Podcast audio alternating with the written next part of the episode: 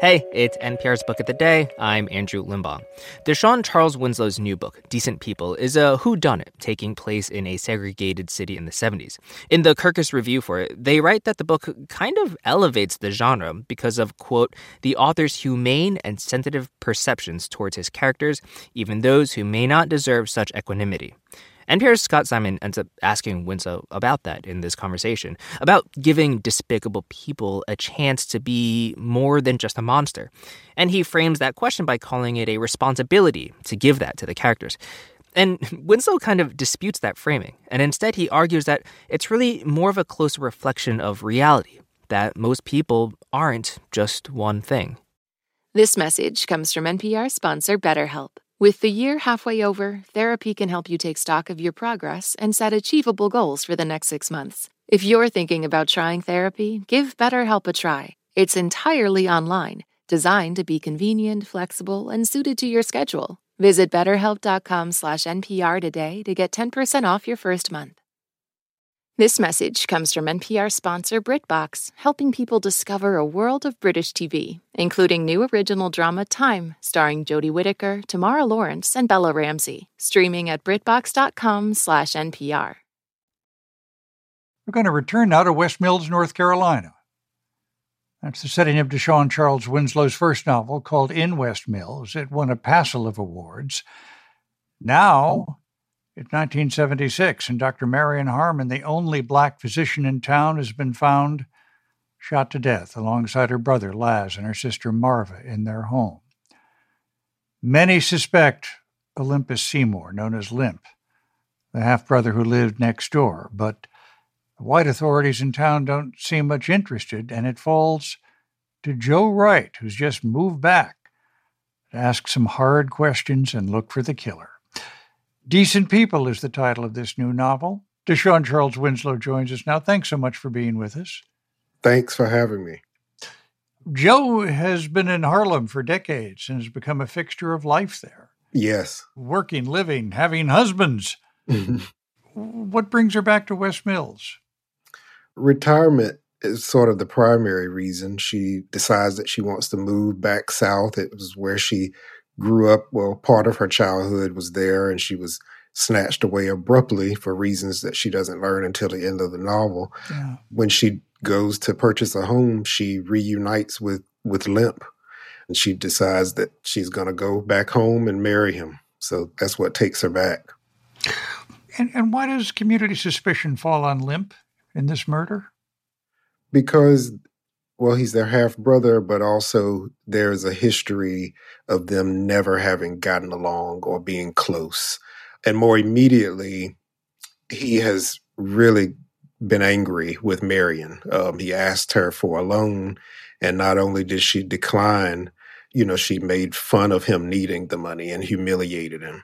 Yeah. And he was very vocal about that to some people in town. Well, tell us about about West Mills. And of course, I have to ask you grew up in Elizabeth City, mm-hmm. North Carolina. Boy, you must get tired of being asked this, but is West Mills Elizabeth City? No, West Mills is based on a neighboring town called South Mills, North Carolina. Mm-hmm. And that is where my mother was born and raised. Well, tell us about West Mills, the place that you've created. It's the novel set in 1976. It's a small town, and everyone truly knows everyone. It doesn't mean everyone communicates, but people know who you are, who your family is, how long your family has been around. They can spot a an outsider right away. You know, they, mm-hmm. they know people's cars and faces they've never seen before. And it is a segregated town. You know, the canal, it's a color line.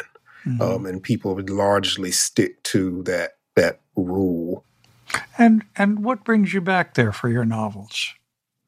Well, part of it is logistics. Um, when I decided to write Decent People, and I decided that I wanted to reuse the Lovings, uh, Eunice, Breezy, and their son Leroy. Mm-hmm. I was like, either I'm going to move them to someplace else, you know, mm-hmm. or I'm just going to stick with the same setting. Yeah, Leroy was tugged on my heartstrings. I, I found myself very moved by him. Yeah. Yeah, he's 14 year old queer kid and he's he's tortured and you know well i don't know that he's tortured so much that his his mother is you know but he is um a little bit of a pariah but you know leroy was actually happy it you know it was when people start to want to change him that things start to go wrong yeah well, and he runs into people who think there's some kind of, uh, you know, oh, there must be some kind of treatment for for this. Right, right. totally personal question, but I think you would agree that maybe your novels call out this question. Do you know what it's like to feel a little bit like Leroy? Oh yeah, one hundred percent. Probably not as in such a dramatic way. Fortunately, my parents never tried to have me fixed Mm-hmm. Well, you know, I'll take that back. I think my parents did, in their own way, try to have me changed, but I think it was not through any form of violence, or at least not physical violence. But I think I share a story with Leroy and a lot of my gay peers, people around my age range, I'm 43, where our parents do try to force us to do more masculine things around that age. But I was fortunate in that my parents sort of gave up in, in that way. they realized that I just wasn't going to do it and they weren't going to spend, use resources on it. Do you, do you feel, Mr. Winslow, as a novelist, that you have a responsibility at some point to give every character their chance to be understood? Yes. I'll say I don't know if it's a responsibility, but it's something that I choose to do. Because I could easily write a white man in the 70s in a town like this. I could easily make him a one note monster. But I don't believe any human being is one note. I don't know that it makes people all good, but I do think most human beings have something hidden away, you know, that is kind. So I, I, choose to try to show something good about every character, even if it's just one moment.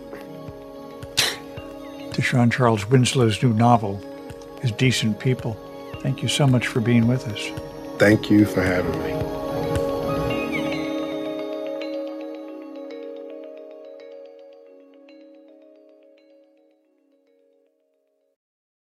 This message comes from NPR sponsor Acorn TV. Stream stories from around the world, from sinister suspense to charming comedies and clever crime dramas like My Life is Murder, starring Lucy Lawless. Visit acorn.tv for a 30 day free trial with promo code NPR.